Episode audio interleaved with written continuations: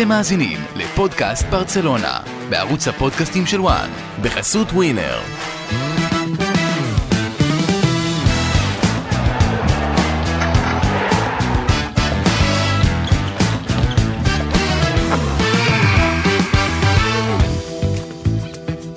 ברוכים הבאים לפודקאסט ברצלונה, היום שאחרי הזכייה בתואר הראשון של הקבוצה העונה, הסופר קופה הספרדי אחרי 3-1 על ריאל מדריד בקלאסיקו.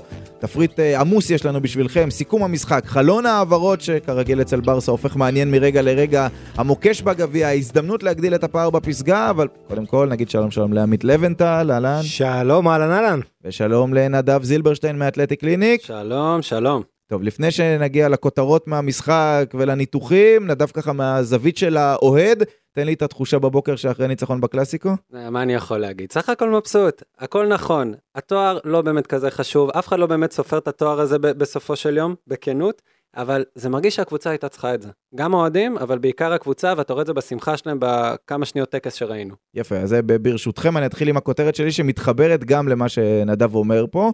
Uh, הכותרת שלי היא מאתגרת את עובדות החיים, כי על הרבה נושאים יוצא לנו ביום-יום, גם כאן, לא להסכים, להתווכח, אבל יש דברים שהם עובדתיים, כמו מתמטיקה למשל. אחת יותר גדול מאפס, נכון? שתיים יותר גדול מאחת, שלוש יותר גדול משתיים. אני טוען בכותרת שלי מהמשחק אתמול, ששלוש יותר גדול מארבע. והכוונה היא כמובן לשלוש אחת של ברצלונה על ריאל מדריד, לדעתי יותר גדול ויותר חשוב מה-4-0 של ברצלונה על ריאל מדריד בקלאסיקו בשנה שעברה, והנה הסיבות. קודם כל, המשחק היה חשוב יותר, היה משחק על תואר. בשנה שעברה המשחק לא באמת היה חשוב לריאל מדריד, היא תהילה בדרך לאליפות. גם ברסה הייתה מסתדרת, צריך להגיד, בטבלה בלי הניצחון הזה כנראה, ודיברתי על זה בסיום הפודקאסט הקודם, עד כמה הטורניר הזה משמעותי לברצלונה, למרות שכמו שנדב אומר, הוא בערך התואר החמישי אולי בחשיבותו, כי הוא תואר ראשון לצ'אבי כמאמן ברצלונה, כי הוא תואר ראשון להמון שחקנים בקבוצה, וכמו שהיה כתוב בכותרת של עיתון ספורט לפני המשחק, אנחנו צריכים את הסופר קופה הזה, ברצלונה הייתה צריכה את הסופר קופה כדי שכולם, לפורטה, הקהל, הספונסרים, השחקנים עצמם, שכולם יאמינו בפרויקט. נקודה שנייה, לברסה היה המון מה להפסיד בטורניר הזה. אם היא מודחת מול בטיס, השדים חוזרים. אם היא עולה לגמר ומפסידה בקלאסיקו לריאל מדריד, בגלל שזו ריאל מדריד, זה שוב מתכון למלדאון. ולכן היה חשוב לנצח לא רק כדי לזכות, אלא גם כדי לא להתמודד עם הפסד ועם ההשלכות שלו. נקודה שלישית, בן זמה שיחק הפעם. כולנו זוכרים בשנה שעברה אמרו, כן, זה לא היה חשוב להם, ובן זמה לא היה, והיה אלתורים, ומודריץ' היה חלוץ, וכולי, אז גם עכשיו יהיו כאלה שאולי יגידו, הלבה לא היה וצ'ואמיני לא היה, זה לא דומה, בן זמה בשנה שעברה היה כמעט הכל עבור, אה, עבור ריאל מדריד, אה, וגם זה מוסיף לגודל הניצחון.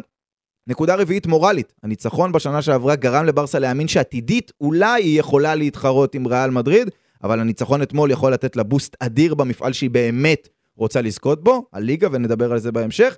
והנקודה האחרונה, ולדעתי אולי הכי חשובה, ברסה נתנה הצגה עונה שעברה, בברנבאו בקלאסיקו, אבל ריאל הייתה בעניינים בעיקר בהתחלה, היא איימה על השער לא מעט, צפיתי בתקציר אתמול גם.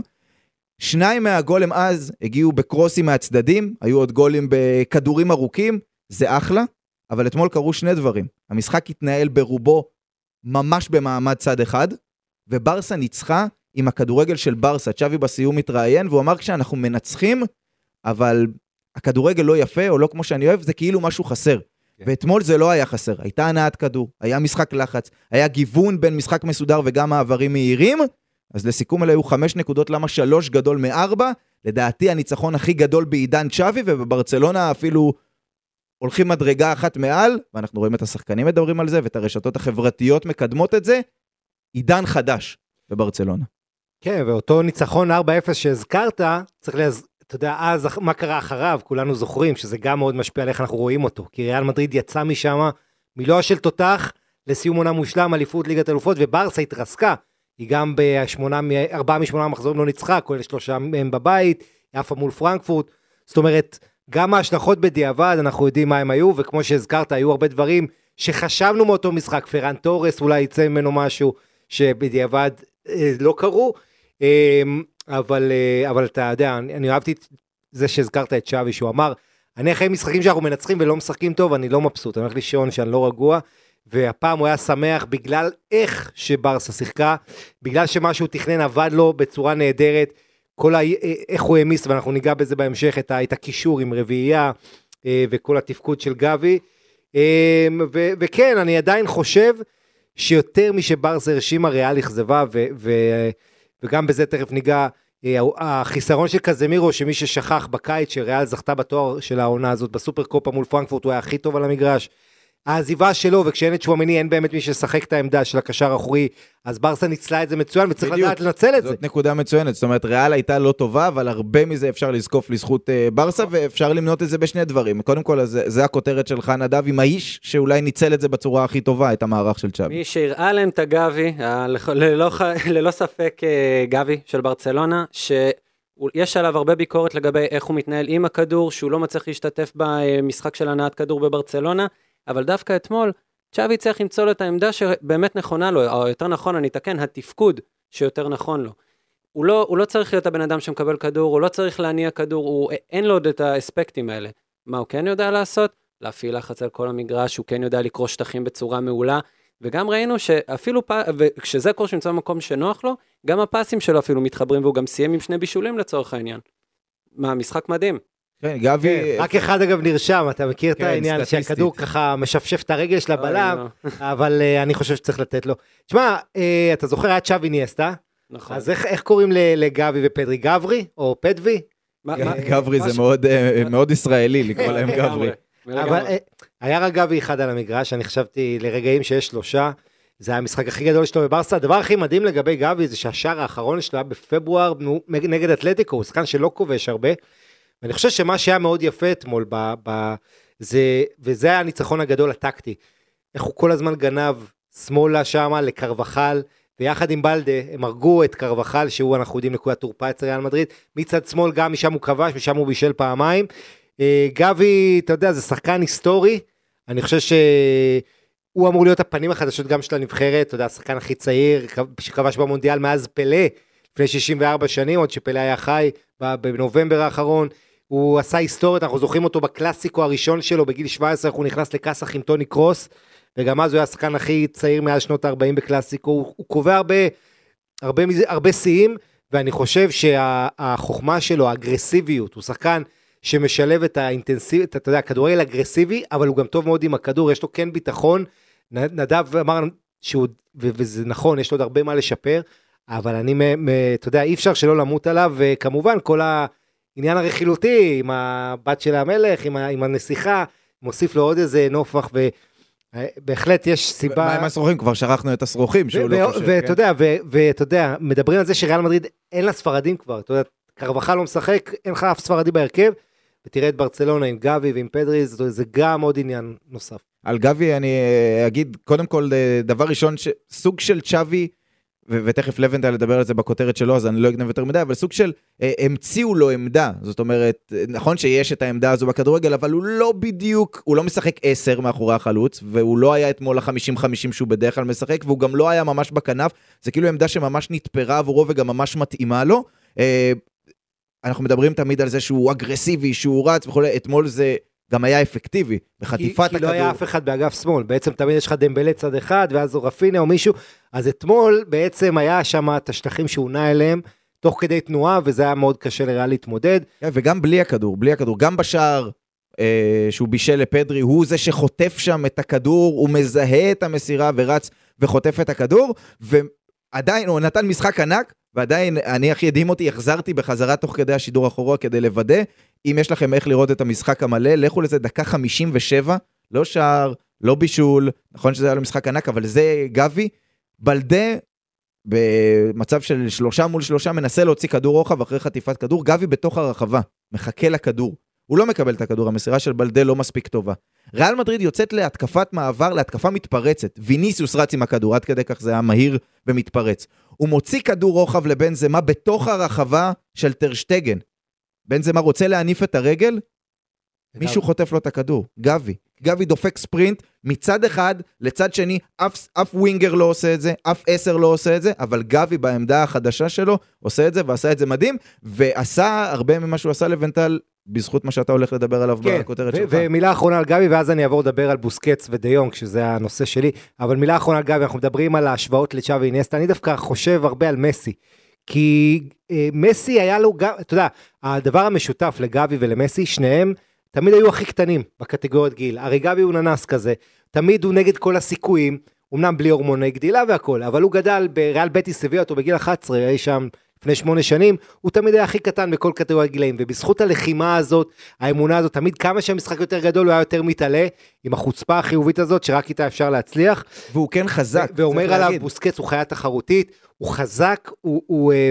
זה, זה היה הדבר המפתיע, שכמה שהוא נראה קטן, הוא לא פוחד, ויש לו את האופי הזה, את הוובוס, החוצפן הקטן הזה, ו- והיה בזה גם משהו סמלי, כי ריאל מדריד, מה אמרנו עליה כל השנה האחרונה? מלכת האופי. תמיד היא לא מפסידה גמרים. אז הנה גבי בא בגמר ומראה איזה אופי ענק יש לו. עכשיו, בואו נעבור לדבר על מה שאני רוצה לדבר, על הכותרת שלי מהמשחק הזה, השילוב. כל הזמן אנחנו אומרים, דיון כיורש של בוסקץ. או מי היורש של או בוסקץ. מי היורש, אבל נכון, וכל הזמן בכ- אנחנו, יש את השמועות האלה, מי יגיע, אז עכשיו זה ברוזוביץ', אה, אנחנו עוד מעט נגיע למלפפונים, ויש שמות אחרים, זובי מנדי ורובן נבס, אבל בפעם הראשונה ראינו את השילוב, אני חושב, בין דה יונג לבוסקט, שעבד בצורה מושלמת. נכון, גבי לוקח את הכותרות כי הוא ילד בן 18 שעושה דברים מטורפים, אבל אני חושב שמה שניצח להם את המשחק, אה, זה בוסקץ ודה יונג. ראינו את זה בגול הראשון, ש... בוסקץ חוטף את הכדור, מעביר לפדרי, פדרי לבנדובסקי, לבנדובסקי גבי, זה גם האיזון הזה בין הוותיקים לצעירים, אתה יודע, פדרי וגבי, לבנדובסקי, בוסקץ, אז, ה, אז החטיפות, הלחץ הזה, העובדה שדה יונג משחק, פתאום בוסקץ יכול יותר ללחוץ למעלה, ויש לו את הגיבוי מאחורה. ולהפך גם. וגם נכון. בוסקץ נשאר מאחורה ודיונג יכול לעשות את מה שהוא כל כך אוהב לעשות, לצאת עם הכדור קדימה. זה עזר, השילוב של שניהם עזר לברסה לשחק הכי קרוב לכדורגל ההוא של אה, פפ, שעם ה, עם החילופי מסירות ראינו מזה בסוף המשחק, נכון. את הרונדואים כבר האלה. דקה 75 הם השתעשעו כן. על הדשא. והשער השני, זה גם היה שילוב בין בוסקץ לדה יונג, דה יונג שלח את הכדור קדימה לגביף שבישל ללבנובסקי, אבל אני חושב שהשניים האלה ביחד, הם אפשרו יתרון במרכז השדה, במיוחד מול טוני קרוס הכבד ומודריץ', שצריך להגיד נראו באמת רע, בטח ובטח כשאין את ה... מי שיהיה קשר אחורי. אה, אז בוסקץ, אני חושב, אם אני קצת ארחיב עליו, כמה הוא הפוך מפיקה, קפטן, אתה יודע, אנחנו מדברים על נכון. הקפטן של ברצלונה, שהיה מושך אש, פיקה, אנחנו ראינו בסוף המשחק, כשהם באו לקבל את הגביע והכל, כמה פלורנטינו פרז חיבק אותו. זה שחקן, בוסקץ. כן. עכשיו זה נכון, ת, תמיד יש את היריבים שיגידו שהוא עושה הצגות, ואתה יודע, מנסה לסחוט את האדומים, ואולי לא, אבל הוא שחקן שבאמת, אתה לא יכול שלא להעריך ולהריץ, כבר 15 שנה הוא משחק בברסה. קונצנזוס. אה, כן, אני מזכיר לך שמול בטיס הוא רשם, נכון, את ההופעה 700 שלו בברסה, או 701, הוא כבר, רק צ'אבי ומסי עם יותר הופעות ממנו בברצלונה. אה, עוד 70 הופעות, בערך 70 ומשהו, הוא מגיע למסי, לשיא, והשחקן הזה... שאלה אם הוא יגיע, כן? אה, זה השאלה. עכשיו, הוא מדבר על העתיד, הוא לא מוכן להגיד כלום על העתיד שלו, הוא אומר, אני שם את הקבוצה לפני העתיד שלי, כרגע אני לא מתעסק בזה, אבל הדיווחים זה שצ'אבי מאוד רוצה שהוא יישאר עוד עונה, ואני חושב שהוא נכס אדיר, הרבה ירדו עליו ומלכלכים עליו שהוא אחרי השיא, אבל עדיין בוסקט שהוא במיטבו, ואתה רואה שכשדה יונג לידו במשחק הזה, פתאום הוא במיטבו, וזה היה נהדר לראות. שוב, יהיו מבחנים, אם ברסה הייתה משחקת מול מאצ'ר סיטי או מול קבוצות צמרת, אז זה לא היה שם, אנחנו זוכרים רק העונה את ההפסד לביירן מינכן. אגב, צ'אבי הקדיש את הניצחון לאוהדים שנשארו אחרי המשחק מול ביירן ב-3-0, שברסה הפסידה, ואמר מגיע להם, הוא- אז יפה שהוא הזכיר אותם. אה, בוסקץ, אבל אתה רואה איך הוא מחמיא לכולם. הוא מחמיא לגבי ואיך הוא מחמיא לאראוכו שעצר את ויניסוס במתפרצות. ואני חושב שזו הגדולה שלו, הוא עושה את כולם יותר טובים ממנו, הוא לא מתעסק בעצמו, הוא, מתעסק, הוא לא מתעסק בשטויות, רק בכדורגל, ו, ובאמת, אתה יודע, אם לא היה שם את בוסקץ ודה יונג, לא, לא היה את גבי במיטבו. זה, האמת שזה קטע, ככה הזכרת באמת את בוסקץ, הוא באמת, אה, חוץ מזה שהוא מאוד מוערך ברמה המקצועית, אין מישהו שלא מדבר על אה, בוסקץ באספקט הזה של וואו, הוא הקשר, הוא הקשר האולטימטיבי, כל אחד מדבר על כמה הקריאת משחק שלו היסטרית, אבל גם מבחינת האופי שלו, הוא לא מוכן אה, לדבר על פוליטיקה אף פעם. הזכרת את פיקה, הוא לחלוטין אנטיתזה. הוא לא יעלה שום נושא מעבר לכדורגל, גם בנוגע לכדורגל, הוא, הוא יעלה ככל הנראה תשובות בנאליות, יפרגן לחברים וכדומה. בגלל זה, זה לא רק שאי אפשר לאהוב אותו, מאוד קשה גם לשנוא אותו באספקט הזה. כמובן, מי שלא אוהב את ההתחזויות וכל ההיסטוריה שיש לו בנושא הזה, אז אולי הוא, אולי האנשים האלה לא יאהבו אותו. יפה, אז מה שדיברתם גם על אה, גבי... וחוץ מזה נזכיר את השיא שלו, שהוא אתמול בעצם מגיע ל-45 הופעות בקלאסיקו, בוסקץ, משתווה לשיא הופעות בקלאסיקו של מסי ושל רמוס, זה אומר ב-19 במרץ, הקלאסיקו הקרוב, הוא יהפוך, אם הוא לא יהיה פצוע, לשיאן ההופעות בכל הזמנים בקלאסיקו, חוץ מזה הוא גם שיא הניצחונות של אה, פאקו חנטו שהוא שובר אותו 21, אז אה, בוסקץ אה, שחקן היסטורי, ו, ושוב, הוא מדבר על ה... בסוף המשחק, כשהמצלמות באו, אז הוא אמר, היינו בתקופת מעבר, הוא באמת סוג של האיש של צ'אבי על המגרש, זה, אנחנו זוכרים אותם משחקים הרבה שנים ביחד, וכן, כיף אני לראות חושב אותו. שאתה אתה מזכיר את צ'אבי וחייבים לדבר פה על צ'אבי, כי בסוף אנחנו מדברים על המערך ועל מה שצ'אבי אה, בחר לעשות, ולא בפעם הראשונה, כי ראינו את אותו מערך גם נגד אתלטיקו מדריד. אה, דבר ראשון, לגבי הקישור, הרבה פעמים, סתם כי זה סוג של אה, אה, מתכתב עם המציאות, בוסקץ היה קצת מאחור, דיוג קצת מקדימה, ואז גבי נוטה לשמאל, פדרי נוטה לימין במין צורה, אפרופו מתמטיקה, אני היום במוד מתמטי, מין צורה כזו של פלוס, אבל לא הפלוס שעושים כמו צלב, אלא הפלוס הזה, צורת פלוס הפוך כזה, וזה היה הפלוס של ברצלונה בקישור, המסע הזו באמצע, רביעיית הקישור, לנסות וליצור יתרון מספרי דרך האמצע, לכו לתקציר, כבר בדקה 12 ברצלונה מגיעה למצב הראשון כשלבנדובסקי בועט וקורטואה, איזה שוער, עודף את הכדור, אה, עודף את הכדור לקורה, זה מגיע דרך האמצע, השער נגד אתלטיקו ב-1-0 מגיע דרך האמצע, ובוסקץ באמת יכול להיות ש... בוסקץ לבד, אומרים את זה בהרבה משחקים, קשה לו, קשה לו להחזיק את האמצע לבד לחלוטין. דה יונג, כולם זה- אומרים, זה הדאבל פיבוט, ואני יפה, חושב ש... דה יונג אומרים, הוא צריך את הדאבל פיבוט, אז זה מאוד מחמיא לשניהם, וזה גם שולח את גבי גם- ופדרי גבוה, קרוב ללבנדובסקי, לבנדובסקי התראיין בסוף, הוא אמר, אני אמרתי לגבי, תהיה קרוב אליי. כן. גם הוא וגם פדרי בעצם עולים מדרגה. השאלה הגדולה- שיש שניים מאחוריהם. שאלה גדולה, תראה, זה היה נגד ריאל מדריד, משחק גדול, אתה חושב לעבוד את הקישור. עכשיו בוא נראה יום ראשון חטאפה, אנחנו נדבר עוד בהמשך על העתיד, האם אתה הולך עם אותו או, מערך, יפה. יש לי פה את השאלה הזו בבולט, אבל- האם המערך הזה וההרכב הזה גם נגד קבוצות קטנות, זה השאלה. אני אומר שלא, בוא נשמע את נדב. אני גם חושב שלא, ואני אסביר גם למה. אה, אריגו סאקי בזמנו דיבר על ארבעה שלבים במשחק. אם אני זוכר נכון, זה אריגו סאקי, הוא דיבר על מה קורה שהקבוצה עם הכדור, בלי הכדור, מאבדת כדור ומשיג, וחוטפת כדור בחזרה. ברסה טובה בשלושה מתוך ארבעה שלבים. ברגע שהכדור אצל ברצלונה, שהיא צריכה באופן אקטיבי להניע כדור ולהתמודד עם קבוצה שהולכת מאוד אחורה ו, אה, ונמוך ופסיבי, אין לה פתרונות.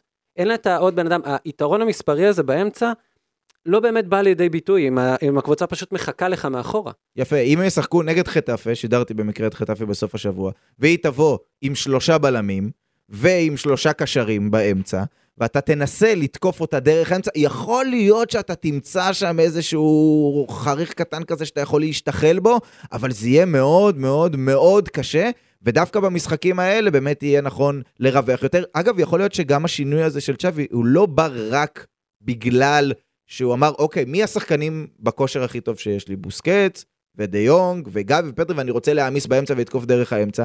זה גם שכרגע הוא לא מוצא כנף שמאל קלאסית. הוא לא מוצא מישהו שקלאסי יהיה שם באגף. אז אני כן חושב שבמשחקים נגד קבוצות שמצופפות, יצטרכו את המישהו הזה בצד שמאל כדי לרווח. ובואו לא נשכח. שאת הדיבור על התלות בלבנדובסקי, וכמה אין שערים ואין תרומה התקפית מהקישור, אז פתאום אנחנו קצת שוכחים, כי זה משחק גדול נגד ריאל מדריד, וגבי ופדרי כובשים, אבל זה שוב, כי הם אבל- היו גבוהים יותר במגרש, הרבה נכון, יותר קרובים ו- לאזורים המסוכנים, מאשר מניעים את הכדור, אתה יודע, במחצית אבל מה. שאתה חייב מול קבוצה כמו חטף זה המון תנועה, ו- ואתה יודע, דה יונג, אם הוא כל הזמן יבוא עם הפנים לשער, ויהיה השחקן הנוסף, זה דווקא, אני כן חושב שזה יכול להועיל לברסה, אני לא, אני לא בטוח מה הוא יעשה, אני מניח שאתה יודע, יכול להיות שהוא יעשה איזה רוטציות ושינויים, אבל uh, אני דווקא הייתי שמח לראות את המהר הזה גם נגד קבוצות קטנות, כי, כי זה כן משהו שיש בו הרבה יותר תנועה, וזה אחד הדברים שחסרים לברסה זה תנועה, בגלל זה התלות בלבנדובסקי, ובגלל זה היא תקועה מול יריבות כאלה שמסתגרות, והחילופי מקומות, דברים כאלה שראינו, יכולים אולי גם לעבוד. צריך, אני כן חושב שכדאי לנסות את זה, אה, ואם לא ילך, אז אתה יודע, לנסות את פלן בי. אבל וואלה, אני אהבתי את הניסיון החדש הזה, אה, לשחק פה משהו קצת אחר. אה, גם מערך שאנחנו לא רואים הרבה בעולם הכדורגל, את, השניים אחוריים ועוד ש... לא, דאבל פיבוט, זה. מערך שהוא דאבל פיבוט כן. דאבל פיבוט כן, אבל הרבה פעמים אנחנו רואים את זה ב-4, 2, 3, 1, כשהדאבל פיבוט מאחורי 10, ולא כמו שתי עשיריות כאלה, כשהכנפיים זה שחקן... זאת אומרת, זה שונה קצת, אני, אני אגיד לך מה, קודם כל, אני חושב שהמערך הזה באמת so called אידיאלי, כי הוא פותר הרבה בעיות בברצלונה. התחלנו להזכיר באמת שבוסקט, עם זה שהיה לו משחק טוב, מבחינת כושר, הוא, הוא לא נהיה צעיר יותר, בסדר? הוא לא, הוא לא הולך להשתפר באספקט הזה, ספרינטים, מהירויות, הדברים האלה יורדים עם הזמן. הוא כבר, אני זוכר, נראה לי זה היה לקראת הסוף, כדור הגיע קצת מעבר למיקום של בוסקץ, והוא כבר לא, כבר לא היה לו את היכולת להגיע אליו. אם הוא לא מקבל כדור לרגל, זה לא קורה. אה, אז פרנקי באמת צריך את העוד בן אדם הזה איתו. אה, בצד שמאל יש לך שחקנים שוואלה, צריכים אחרי ההופעה של גבי להתחיל לדאוג לגבי מה הם עושים עם עצמם, בעיקר פרן תורס, שדיווחו עליו לא מעט גם על העניין של הבעיות המנטליות, גם התצוגה הלא טובה. אה, יש לי הרגשה שגם מאז שלואיס אנריק, עכשיו שהוא עזב את נבחרת ספרד, אני לא כזה בטוח שהוא יקבל כל כך הרבה קרדיט. אז פרן תורס צריך גם להתחיל לדאוג לגבי מה שקורה, כי זה לא שאגף שמאל יש, יש לגבי איזה תחרות כל כך גדולה. המערך הזה, גם באופן שגבי משחק בו כרגע, אני חושב שזה לחלוטין יכול לשרת את ברצלונה ויכול לשרת את uh, בעיית מה קורה בצד שמאל. כן, צריך להגיד שיש איזשהו אישו, למרות שהיא התמודדה. אני חייב להגיד שאני לא, בלדה, אני לא משוכנע לגביו שהוא שחקן לברסה. כולם מתלהבים ממנו כי הוא צעיר, כי הוא אתלט אדיר, וכי כי הוא משחק מול קרבחל אתמול, אבל, אה, אבל בוא נגיד את האמת, אמ, הוא, הוא חסר לו משהו בטכניקה, שזה, זאת אומרת, בייחוד שאתה משווה את זה לג'ורדי אלבה או דני אלווס, המגינים הקלאסיים של ברצלונה, במקרה שלו זה יותר אלבה, שהוא מלך הבישולים ההיסטורי למגן שמאלי. אה, ה fine tuning הזה, הטכני, קצת חסר לי, זה קצת יותר אתלטיות על חשבון ה touch. ולשחקן בברסה, אתה יודע, אתה מצפה מכולם לדעת לשחק. אה, בעיקר במערך הזה, כשיש שלושה בלמים, נכון, אז המגן השמאלי הוא בעצם קו שמאל, כי גבי לא באמת פותח אל הקו. אה, יש את ג'ורדי אלבה שהוא עדיין נמצא והוא גם יכול להבריק בדבר הזה. הוא אדיר. מה שכן, יש איזושהי נקודה שצריך לדעתי להזכר אותה ברמה ההגנתית לגבי המערך. קודם כל, ההגנה של ברצלונה, אתה, אתה מסתכל, אתה משווה את זה לשנים קודמות, את השמות ברמה הפרסונלית, זה פסיכי לגמרי. הגיוון גם אתה יודע, משחק אחד הוא רוצה שקונדה יהיה מגן ימני, משחק שני בא ויניסיוס, אז הוא אומר, טוב, אז אראוחו יהיה זה מעניין למה זה היה. או, או הבלם הימני, אני חושב שזה... הוא זכר את ה-4-0 ההוא, שהוא שיחק עם אראוחו על ויניסיוס אולי. אני חושב שאראוחו מתאים יותר לסגור את ויניסיוס. הוא גם לדעתי יותר מהיר מקונדה, יש לו צעדים יותר גדולים, הוא יותר חזק ממנו, לא שוויניסיוס צריך... אה, אה, לא שהוא מאוד פיזי, אבל ויניסיוס צריך, וזה הוכח במחזורים האחרונים, כדי לעצור אותו, צריך קצת להרביץ לו. היה עקיפות, היה כמה פעמים שקונדה עשה עקיפות, הם החליפו מקומות ביניהם, אראוכו וקונדה, שאהבתי לראות את זה. זה משהו מודרני שאתה לא, לא רואה הרבה בקבוצות גדולות. אמ, ואני מזכיר לכם, אתה דיברת, דיברנו על 4-0, אבל היה קלאסיקו גם העונה, 3-1 לריאל מדריד, ששם ברסה דווקא הגיע בהרכב טלאים, עם קונדה שברגע האחרון איכשהו היה כשיר, ואראוכו שלא היה כשיר, וקריסטנסן לא היה, היה מצוקה גדולה. אמ, מי שיחק אז אה, סרג'י רוברטו, אני חושב, פתח. אה, כיף גדול עם סרג'י רוברטו תמיד. לא, אבל, אבל אני אומר, אותו קלאסיקו, תראה את ההבדל כשברסה מגיעה עכשיו עם ההגנה שלה, שזה החוליה שהכי השתפרה אולי, ושאולי הכי מבוססת כרגע, בוא נגיד, בטח החוליה הכי פחות מבוססת היא ההתקפה. עם רפיניה ופרן תורס, יש שם הרבה הרבה עוד uh, מה לעשות, אבל אנחנו נדבר בהמשך גם מי אני חושב שדווקא להביא את אנסירי, ואולי תיגע בזה, יכול לה... מעניין, מעניין כן, אנסירי. כן, לא מדברים על זה, אבל לדעתי אין גיבוי ללבנדובסקי. תכף, תכף נגיע גם לעניין כן. של המלפפונים. אה, צריך לתת שאפו גם לקריסטנסן, שדוחק, אה, זה לא מפתיע, דווקא היה מפתיע שבתחילת העונה אריק קיבל כל כך הרבה קרדיט, אבל קריסטנסן תופס את המקום שלו, והוא באופן כללי, גם כשהוא הגיע, אז הכתבות בספרד דיברו על זה שהוא, בסגנון המשחק שלו מאוד רגוע. סוף סוף יש מישהו רגוע ולא נלחץ ולחיץ בהגנה של, אה, בהגנה של ברצלונה, ושוב הוורסטיליות הזו של אראוחו ושל קונדה שיכולים להחליף מקומות. אני אגב חושב שקונדה, הוא נכון שהוא אמר לצ'אבי שהוא מעדיף לא לשחק מגן ימני, אבל זה לא, זה, לא, אבל זה לא בדיוק מגן ימני, זה, זה מין בלם שלישי מימין כזה, וזה לדעתי התקפית מאוד מחמיא לו. הוא שיחק נגד uh, אתלטיקו בלם שמאלי. שם יותר קשה לו לצאת עם הכדור, להוביל כן. עם רגל ימין. בלם ימין כן יכול לתקוף, כשהוא בלם אה, שלישי מימין כזה, כאילו מגן ימני, ויכול לווסת מתי הוא מצטרף, מתי לא, התמיכה שלו בהתקפה מאוד מאוד מחמיאה לו. מה שכן, I... וזו נקודת תורפה אולי במערך הזה, וברצלונה כמעט שילמה על זה גם עם הנגיחה של בן זמה ממש בהתחלה, זה שדמבלה חייב לעשות דמבלה, הרבה יותר הגנה. אני מאוד, אני מאוד מאוכזב מדמבלה. באופן כללי או... באופן כללי, אני... אני... שאלה אם למה ציפית, כן? זה לא שהיה לך רקע לפני שאמרת, וואו, איזה... כן, אבל צ'אבי גם אמר לא מזמן את המשפט האידיוטי הזה, שלא ראה כזה שחקן קרב. לא יודע מה, תשמע, אתה לא יכול להיות שחקן ברסה ולהחמיץ כל כך הרבה.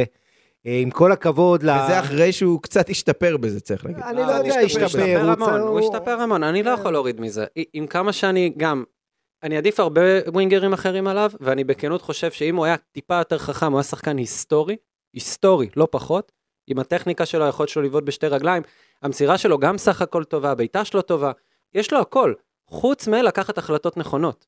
וגם לי לסיים מול השער, שזה דבר מאוד חשוב לשחקן התקפה, אין לו, תשמע, הוא אתה יודע, תראה איפה הוא. ואיפה הם בפה, שאני זוכר איך דיברו עליהם לפני כמה כן. שנים, קצת שונים, וקצת הרבה. כן. אני, תשמע, אין לו את ה killer instinct הזה, הוא יותר מדי מחמיץ מול השער, ו, ובסדר, כן יש לו את האיכויות, הבעיטה בשתי רגליים, אבל קצת יותר אוהבים לנפח את הפוטנציאל שלו, ו, ואני מאוד מודאג מכל הנקודות החלשות במשחק שלו, שחקן שעלה לברסה גם המון כסף, ו, והיו מאוד סבלניים איתו ועם הפציעות. אבל כרגע הוא נמצא, בסדר. בגלל זה גם רצו להשאיר אותו, כי עכשיו לך אני תביא היום במצב בא עם מצב הכלכלי. רוח קשה, אז תזרמו- תזרמו.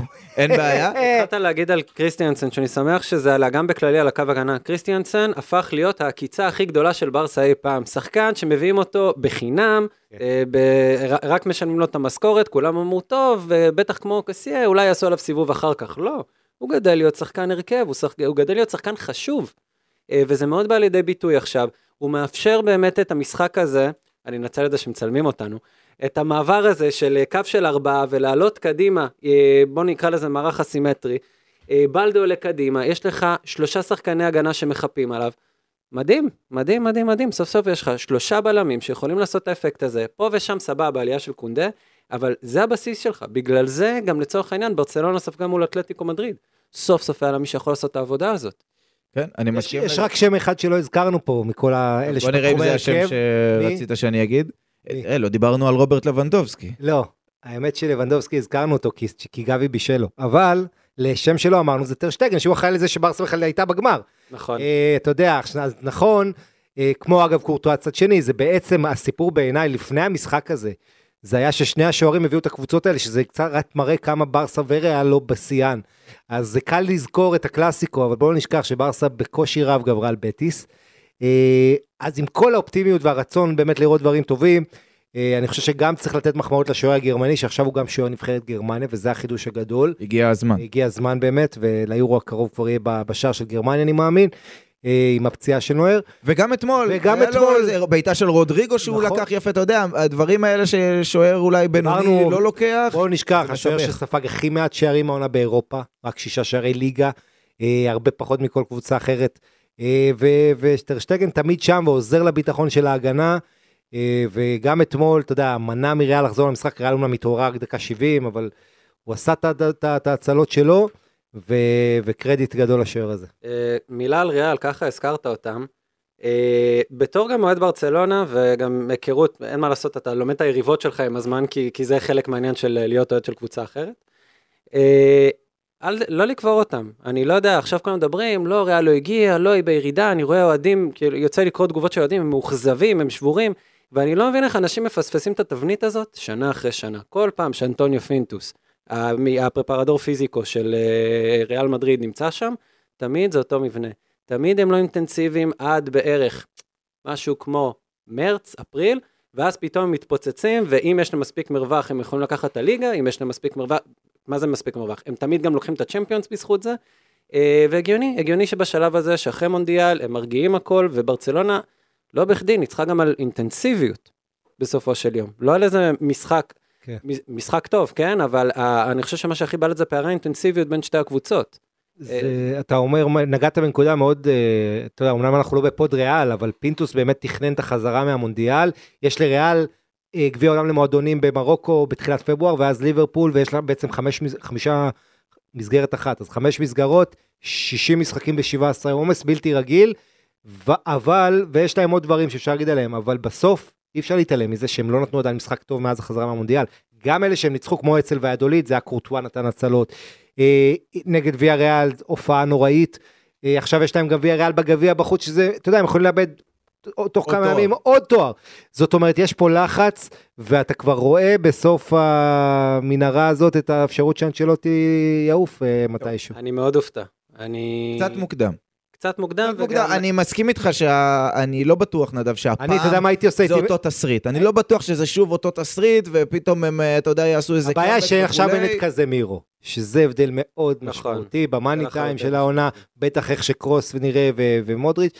תשמע, זה, דיברנו על זה שזו עונת מונדיאל, ואנחנו לא יודעים איך נצא ממנה, ריאל התחילה את העונה הזו מדהים, 16 משחקים ראשונים, 14 ניצחונות, שני תיקו, אבל uh, אתה יודע, בסוף uh, אתה חוזר למונדיאל והכל נראה אחרת, uh, פתאום אין הרמוניה, זה, אבל טוב, תשמע, אנחנו פה עם- בענייני ברסה, אז תן לי אז, שם אה, אחרון. אני, אז רק מילה על ריאל, הייתי שמח שהיו מעיפים את אנצ'לוטי וממנים את הבן שלו לעוזר, ל- למאמן, ויוצרים אה, בלאגן בבית. אה, סתם בשביל הכיף, סתם בשביל הכיף. לבנדובסקי, צריך להזכיר אותו, כי אני חושב שזו הגדולה שלו. כולם מדברים על גבי. בסוף, האיש במשחק לא גדול שלו. נכון. לא גדול שלו, הוא היה הראשון שאיים על השער בעט לקורה, דרך ההצלה של קורטואה, קבע שער, בישל שער, בקלאסיקו, בגמר.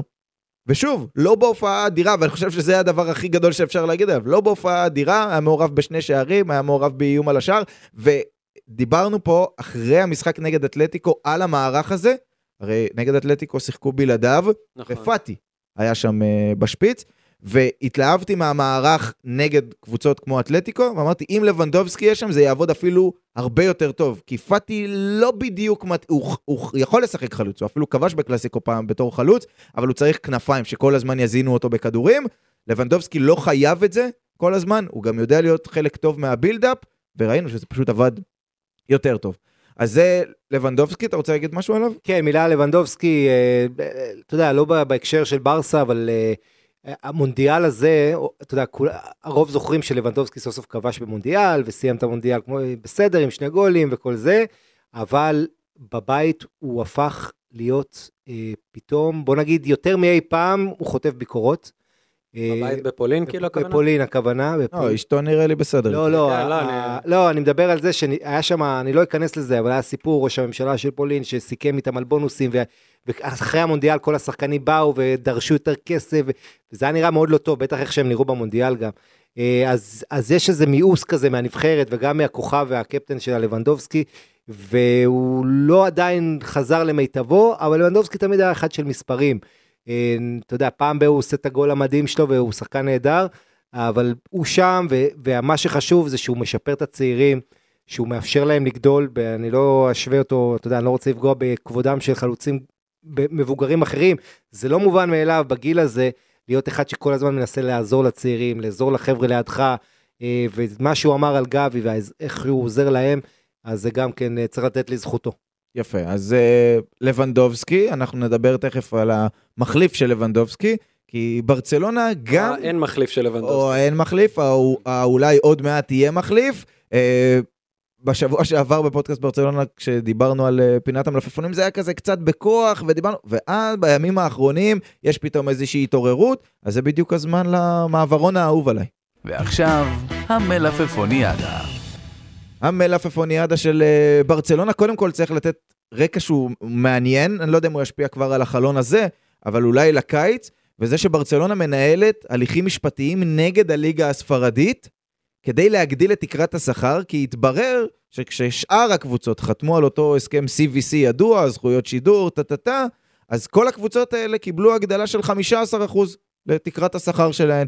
וברצלונה וריאל ובלבאו שלא חתמו לא קיבלו את זה והן רוצות לקבל את זה אז זה ככה איזשהו רקע שצריך לראות לאן הוא מתפתח אבל אולי הוא יעזור לברצלונה. אני- don't- hold your breath, מה שנקרא. אה, דווקא בעניינים הפוליטיים האלה לברסה יש נטייה להיות בחיסרון. אם נגיד ריאל מדריד הייתה ניגשת לדברים האלה, ושוב, הפוליטיקה בספרד היא, היא מאוד מלוכלכת, בטח בהתאחדות, בטח היא, אתה יודע, אני לא יודע אם המדינה בכך רוצה להתעסק בזה, ואני אני לא חושב שמשם תבוא הישועה באמת. אה, מה ש... הדבר היחיד שכן יכול לעזור לברצלונה זה באמת זכייה בתארים. ללפורטה יש מודל מסוים, נביא, אה, נשקיע כסף, נביא שחקנים, נוציא תארים, שאיתם נוכל להשיג עוד הכרה ועוד כסף ולהביא עוד שחקנים ולגרום למעגל הזה לעבוד. לכן גם אמרתי בכותרת שלי מעבר לזה שזה גורם ללפורטה להאמין בצ'אבי וצ'אבי בסגל והשחקנים בעצמם והקהל במועדון הספונסרים שהשקיעו הרבה מאוד כסף ו- ורוצים שיהיו עוד ספונסרים, אין עדיין על השרוול וכולי, תואר כזה, כמה הוא משמעותי, אבל בוא נדבר על השבועיים ו- שנשארו לחלון לא הזה. הזכרנו את זה, אבל זה תואר ראשון בלי מסי. נכון. ו-738 יום שעברו מאז אפריל 2021, תואר אחרון קומן בגביע. בעצם ברסה הגיעה לסופרקופה בגלל המבנה הזה, שזה ארבע קבוצות, אם זה האלופה ומחזיקת הגביע, היא לא הייתה שם אפילו. וחוץ מזה, זה גם תואר שהוא של 2022, שניתן ב-2023. יש פה הרבה אנומליות. אה, אבל זה תואר, וזה תואר בעיקר, כמו שאמרנו, עם ראייה קדימה, להמשך העונה, שם את ברסה כרגע כפייבוריטית לאליפות מול ריאל מדריד. אני חושב שזה המשמעות, אה, מה שעוד לא אמרנו, ועכשיו על המלפפונים. יפה, מלפפונים. אז קודם כל, המלפפון הכי חם, והוא מתפתח להיות חם בגלל ההשלכות שלו, אה, זה ממפיס, שאתלטיקו רוצה אותו, אינטר רוצה אותו, ניתן קצת רקע. לפי הדיווחים, בהתחלה ברצלונה הייתה אמרה, אוקיי, אנחנו נשלח את ממפיס אה, לאתלטיקו, ונביא את אובמיאנג, שרוצה לחזור, אבל בליגה הספרדית הוא כבר היה רשום בברצלונה, אז אי אפשר שוב לרשום אותו בברצלונה, ירד מהפרק. לפי הדיווחים, אתלטיקו אמרה לה, אין בעיה, אנחנו ניקח את ממפיס, קחו את למר. אמרו, לא רוצים. ברסה, מבחינתה, רוצה את קרסקו, שזה מעניין, אפרופו פרן שאמרת, כן. והבוקר אני, אני אתן את ה... יש שני כתבים שהם אה, ראש בראש, אחד מקורב להנהלה, אחד מקורב לצ'אבי, וזה הסיפור של ממפיס כרגע. יש את ג'רארד רומרו, שמקורב להנהלה, ובלילה הוא אומר, העסקה בין ברצלונה לבין אינטר סגורה, ממפיס לאינטר, חואקין קוריאה לברצלונה, וכן. כל מה שחסר זה ה- הכן של ממפיס. וגם, צריך להגיד, זה בעסקה כפולה, שכוללת, תכף ניגע את ברוזוביץ'. תכף, תכף, תכף, בסדר. נגיע גם לזה. אז, אה, אז קודם כל, לבנטל, האם ה trade הזה של ממפיס על חואקין קוריאה, אם וכאשר יקרה, תכף נגיד מה עוד אופציות שקיימות, האם הוא טוב ונכון לברצלונה? אה, לא. אה, קודם כל, חוקין קוריאה קטסטרופה. זה אחד כן? הוא הפלופים. שחקן שאני ממש אחד אוהב. הפלופים הגדולים של אינטר בשנים האחרונות, שחקן שכבש, לא הביא לה נקודה אחת העונה, שלושה גולים ב-20 הופעות, שלושת הגולים ב garbage, לא הביאו נקודה. זה. אה, אכזבה מאוד גדולה, הוא עכשיו נחשב לאחד השחקנים הפלופים הגדולים יחד עם אה, אה, דאמפריז, שגם לא חזר טוב מהמונדיאל. שניהם אכזבו במשחק מול פארמה בגביע. אז מה ברסה, למה ברסה רואה בו תחליף כי הוא טוב שחקן אה, נבחרת לממפיס? ארגנטינה, וכי הוא אה, יודע את מעמדו כשחקן ספסל, הוא מביא איזה מהירות, איזה משהו אחר, הוא, הוא, יש לו איכויות, אבל בגדול זה לא שחקן לברצלונה. תשמע, הרבה מאוד שחקנים שחשבנו שהם מתאים לרמה של ברצלונה התבררו כלא מתאימים. זה קצת הופך אותנו ליותר סקפטיים. תראה את רפיניה, מה חשבנו שהוא ייתן לעומת מה שהוא נותן, ופרן תורס ועוד אחרים. כן, ההבדל באמת זה קוטיניו ו- שפה, זה שפה אם חואקין קוריאה יגיע, אז זה לא יהיה בכסף, אלא זה נכון. על ממפיס, חוץ- בניגוד לפרן ולרפיניה. עכשיו. תלך למספרים שלו, תראה שהוא אף פעם לא היה גולר גדול, הוא לא שחקן, זאת אומרת, את מי הוא אמור להחליף בדיוק, קוריאה? את, אה, זה לא מחליף ללבנדובסקי, אה, משום, בשום צורה, זה יכול להיות מחליף, הוא, הוא לא שחקן כל כך לסגנון של ברסה, אני לא, לא, מת, לא משתגע על זה, יפה, אז הבוקר כן. התעוררנו לחווי מיגל. ורק שהוא- נגיד על ממפיס, ממפיס בעצם בגלל הסיפור איתו שהוא סיים חוזה בסוף עונה, אז נכון, הוא כאילו נכון. רוצה להישאר כדי לעשות את הקופה עם הדמי חתימה, וברסה כן מאוד אבל הדיווח האחרון השבוע היה ש, שהוא פד אפ, שהוא כאילו רואה שלא נותנים לו בשום צורה דקות, ושהוא כן כבר מחפש את דרכו החוצה. הוא, לפחות לפי הדיווחים, מעדיף את אתלטיקו, כי הוא מעדיף את, להישאר בליגה הספרדית. אפשר להחזיר את לוק דה יונג? וואי, חופשי. תשמע, זה בדיוק גם מתקשר לקושי בפרופיל של חואקין קוריאה. אה, אני חושב על זה אפילו נגיד במשחק עומד, שזה באמת, דיברנו על זה קודם, שזה החולשה הכי גדולה אצל ברצלונה. אוקיי, סבבה, דברים לא הולכים, המשחק תקוע, כמו נגיד אה, תסריט שאני הכי זוכר טוב נגד אספניול שהיה לאחרונה. אוקיי, מה אפשר לעשות? נגיד ואתה מכניס את חואקין קוריאה, שחקן שהוא מהיר, הוא יודע לשרוף שטח, אוקיי, ואתה סוגר את כל השטח, מה הוא יכול לעשות? הוא לא שחקן שאתה רוצה שיקבל כדור יפה, אז אולי הפתרון נמצא במה שחווי מיגל, שהוא כתב אה, דווקא באסה מדרידאי, אבל נחשב מקורב לצ'אבי, הוא הבוקר אומר, אחרי שרומרו אמר בלילה זה כמעט סגור עם אה, קוריאה ואינטר, הוא אמר, אני יותר סקפטי, אה, יש יותר סיכוי, למרות שהתגובה הראשונית של אתלטיקו הייתה שלילית, לעסקת ממפיס שתערב את קרסקו. וקרסקו, בעיניי, א', אפרופו פרן תורס, אפרופו פאטי, אם ברצלונה, וברצלונה רוצה את קרסקו, זאת אומרת, זה אתלטיקו שכרגע לא רוצה, זו אמירה מבחינתם, כי זה שחקן כנף שמאל על העמדה שלהם, ובהקשר מה שאתה אומר, נכון שקרסקו הוא לא יציב והעונה שלו לא משהו, אבל צריך לזכור, צריך לתת לזה קונטקסט. הוא משחק באתלטיקו מדריד, אוקיי? ובאתלטיקו מדריד, שחקני התקפה, עיין ערך אה, ז'ואר פליקס, סובלים. הם, הם, פחות, הם פחות טובים, נכון שהיו חלוצים גדולים שעשו שם הרבה מספרים, אי אפשר לקחת את זה זה לצ'ולו. רק שחקנים שיכולים לקחת שחקנים אחרים על הגב ולהפקיע, כמו אה, הברזילאי שהיה שנים בשיטאזרח, דייגו דייגו קוסטה. קוסטה. דייגו קוסטה. יפה. אז, אחד כזה. אז מאוד יכול להיות, ואתה אומר, מול קבוצות קטנות, שצריך מישהו שישבור את זה, יש את דמבלה בצד אחד, שיכול בדריבל פתאום לייצר יתרון מספרי. קרסקו בצד השני, לאו דווקא כשחקן הרכב אה, קבוע, מה שנקרא, אבל כן יכול להיות עוד שחקן, שוב, ברסה לא יכולה היום אה, לשים אה, 100 מיליון על איזה, על איזה ווינגר שמאל. אה, לרפאל לאהו, אתה יודע שזה... כן, ה- ש- בדיוק. זה- זה- זה חלום. זה- בדיוק, זה השחקן. שהיה מתאים לברסה, מהצד. אתה יודע, בדיוק מה שחסר לה, צד שמאל שם. אה, אז, אז זה גם- כנראה לא יקרה, אז זאת אופציה, אני מבין למה האתלטיקו גם לא רוצה. לא כן. רוצה, אבל אם זה יקרה, זאת אופציה, אני מסכים שהיא יותר טובה מחואקין קוריאה, והיא היא יותר מתאימה, אה, זה, בעצם ממפיס ילך, אז לא יהיה ממש חלוץ מחליף ללבנדובסקי, אבל שם יוכלו באמת לנסות לשחק עם אה, פאטי פרן יותר, וכנף שמאל תהיה יותר של אז אני. רוצה להעלות אופציה שהיא פרי דמיוני ואין שום סימוכין. למה לא לנסות להביא אותו לסביליה, שחייבת להישאר בליגה וצריכה... הוא לא ירצה.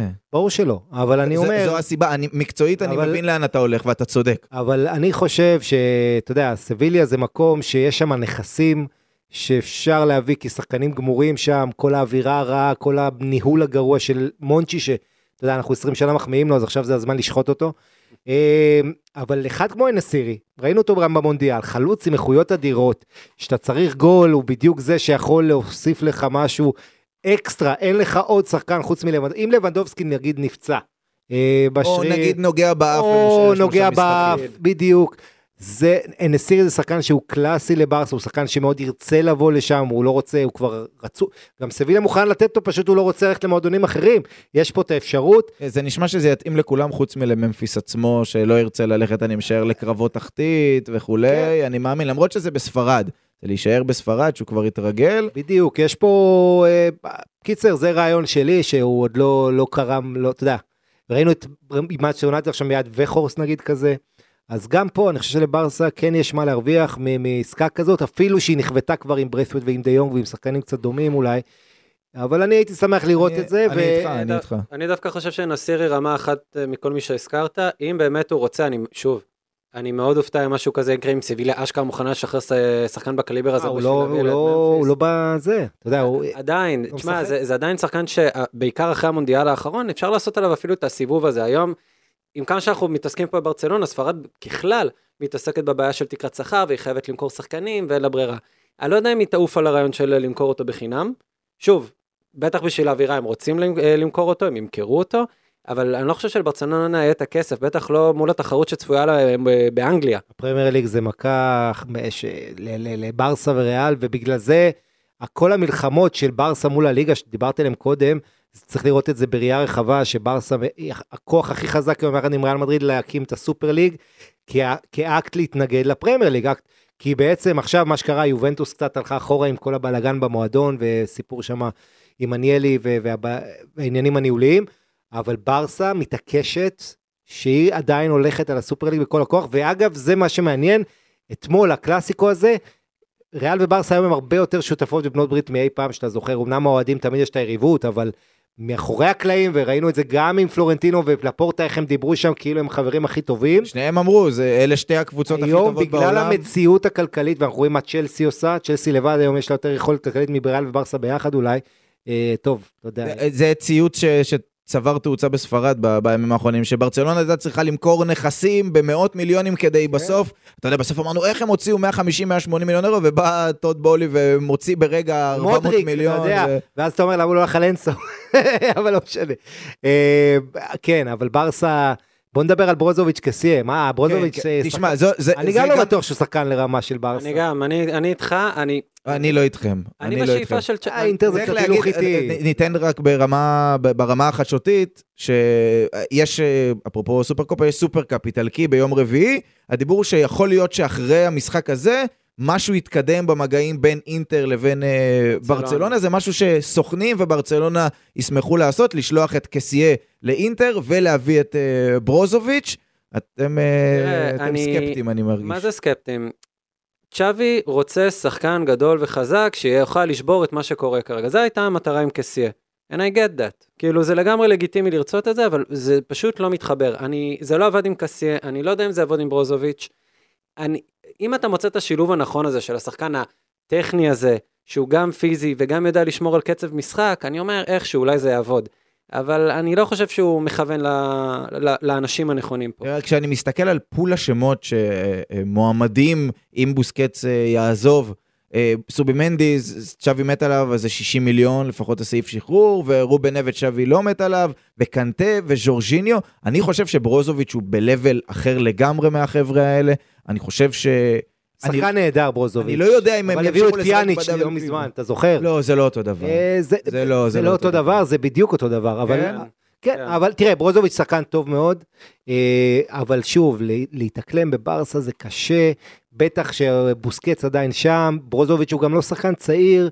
אה, אבל דווקא אולי החפיפה הזו של חצי עונה, ואז נניח אם בוסקץ ילך, הוא כן יוכל להיכנס ליותר יותר, והוא לא קסיה, זאת אומרת, קסיה הוא באמת, הוא לא ה-DNA של ברצלונה. עכשיו, זה לא שברוזוביץ' הוא נולד בלמסיה, אבל הוא יודע לטפל בכדור, הוא יודע לנווט את הוא המשחק. יודע להיות הקשר הוא האחורי, בדיוק, שבדיוק הוא השש בוא, הקלאסי. אני אגיד משהו כזה, במצב הכלכלי של ברצלונה, חוץ מלבנדובסקי, ש, שזה באמת נס שהם הצליחו להביא אותו, וזה, וקונדה, לבנדובסקי וקונדה, צריך להגיד את זה, וזה כן. זה בול בפוני.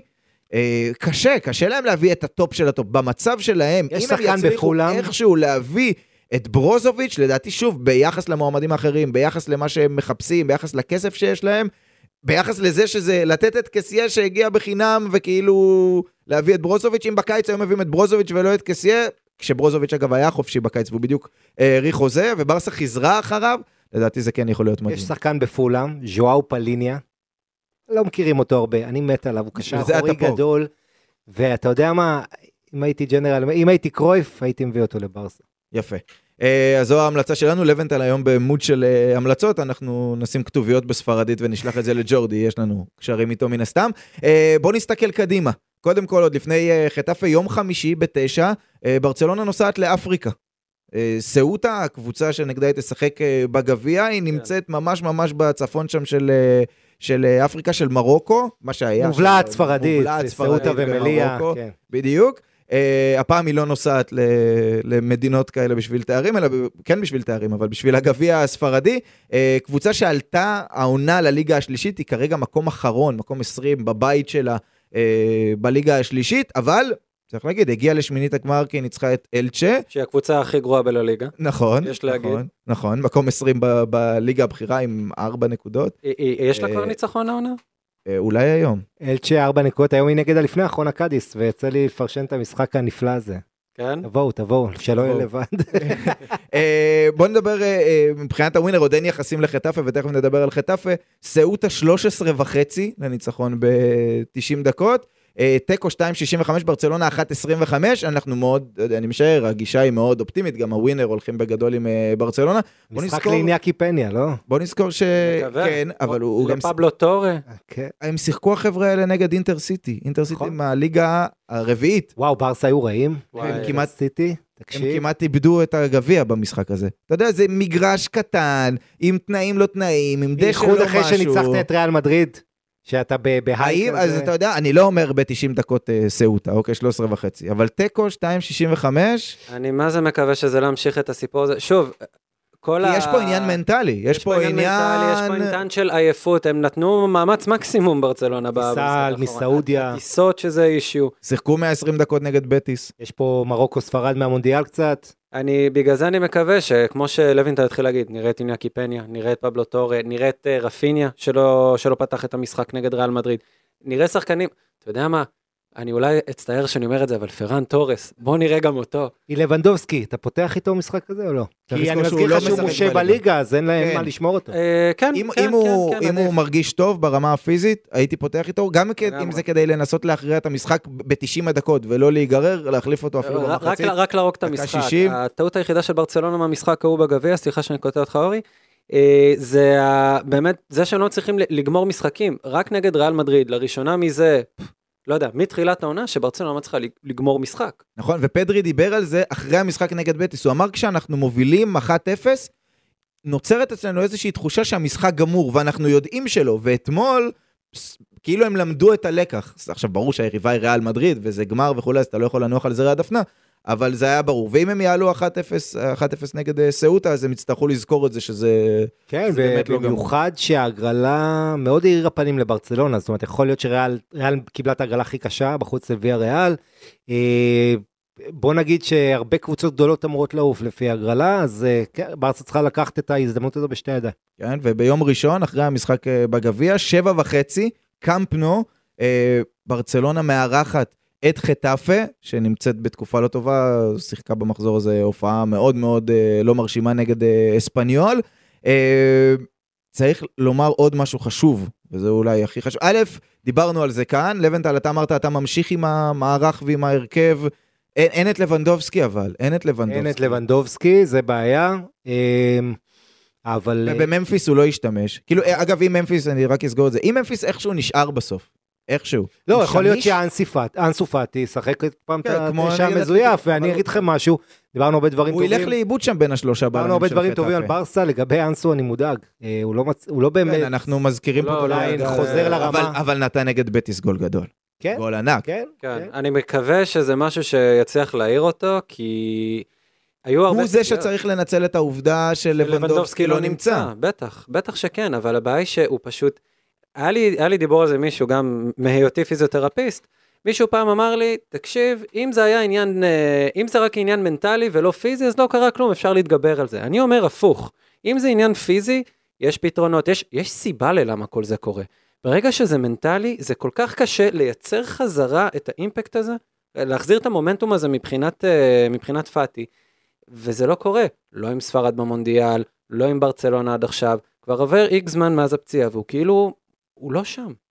אה, זה מאוד מדאיג, ודובר על זה גם בתקשורת של ברצלונה. מה אתם חושבים, אולי לנסות את קסיה כחלוץ? כסייה כחלוץ. מה, אין פה שימוש. גם ככה הוא עוד מעט עוזב. אתה אומר, בוא נעמיד אותו, משהו יקרה. אבל יש את ממפיס, אז אם כבר ממפיס נשאר, אז אה, תשתמש ממפיס בו זה בתור כבר, חלוץ. עזוב, ממפיס אבל... זהו, אני לא יודע אם הוא, אני לא יודע אם הוא שמיש. מה שכן, מה שמאוד מעניין מעבר לזה, אוקיי, ברסה בבית נגד חטאפה. שוב, זה לא יהיה משחק, זה לא יהיה משחק פשוט, כי חטאפה תבוא עם השלושה בלמים ועוד שלושה קשרים, וזה כבר, זה לא יהיה שלוש, חמש, שתיים, זה יהיה חמש, שלוש ו- ושתיים, שגם יעשו הרבה מאוד אה, הגנה נסונל שם, ומיורל שמי יודע בכלל אם יפתח, אולי יצרפו אפילו עוד קשר, לכן אני לא בטוח שהמערך הזה באמת אה, יתאים גם השער מולם. הראשון מאוד קריטי נגד. קבוצה כזו שבאה רק לעשות בונקר, וזה היה... אבל ראינו שני. שני שערים. כי. ראינו נגד אספניול, שהשער הראשון לא הספיק, וחוסלו משום מקום, אגב, שניהם, גם חוסלו, גם מונל, נתנו אתמול שני גולים מהסרטים, אחד מהחצי, אחד מפינת הרחבה, פסיכיים לגמרי, אה, אז זה באמת יכול אה, להיות בעייתי. מה שכן, יש פה הזדמנות לברצלונה, כי מיד אחרי המשחק של ברצלונה, בבית, נגד חטאפה, ממש אחרי זה כמעט לא קורה, ובגלל הסופר קופה זה קורה. לא קורה כמעט שהן משחקות באותו יום, בטח לא back to back, ב-10 בלילה, בסן ממס של אתלטיק בלבאו, אתלטיק בלבאו מארחת את ריאל מדריד.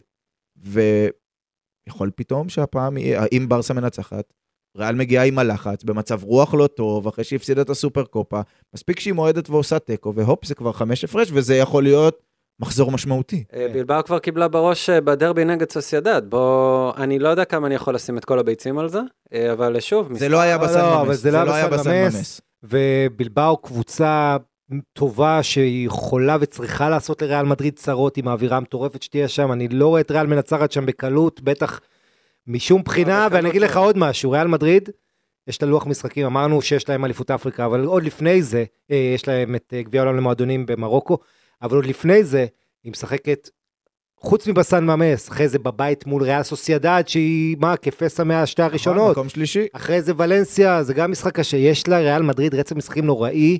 אני אמרתי גם השבוע ב transfer market, זה החודש שיכריע את העונה הזאת. ריאל אחרי זה גם ליברפול, ואגב ברסה נגד יונייטד, שתיהן פוגשות יריבות מאוד נכון. קשות. אמ, אז אני, זה, בוא נגיד ברסה צריכה לתת עכשיו גז, ומבחינתי, לברוח לריאל בחודש הקרוב. כן, אז בוא נראה אם היא תצליח אה, לעשות את זה כבר נגד אה, חטאפה, ואם היא תעשה את העבודה, אם אתלטיק בלבאו תעשה את העבודה אה, בשבילה. אה, נדב, לבנטל, תודה רבה לשניכם. תודה לך, תודה. Uh, אנחנו היינו פודקאסט uh, ברצלונה, ואנחנו uh, נתראה ונשתמע אחרי משחק הגביע ואחרי המשחק נגד חטאפה, אז נראה האם ברסה, אגב, באותה מידה זה גם יכול להיות אפס הפרש מריאל מדריד, תיאורטית. תאורטית. בין 0 ל-6. נגלה ביום שני הבא.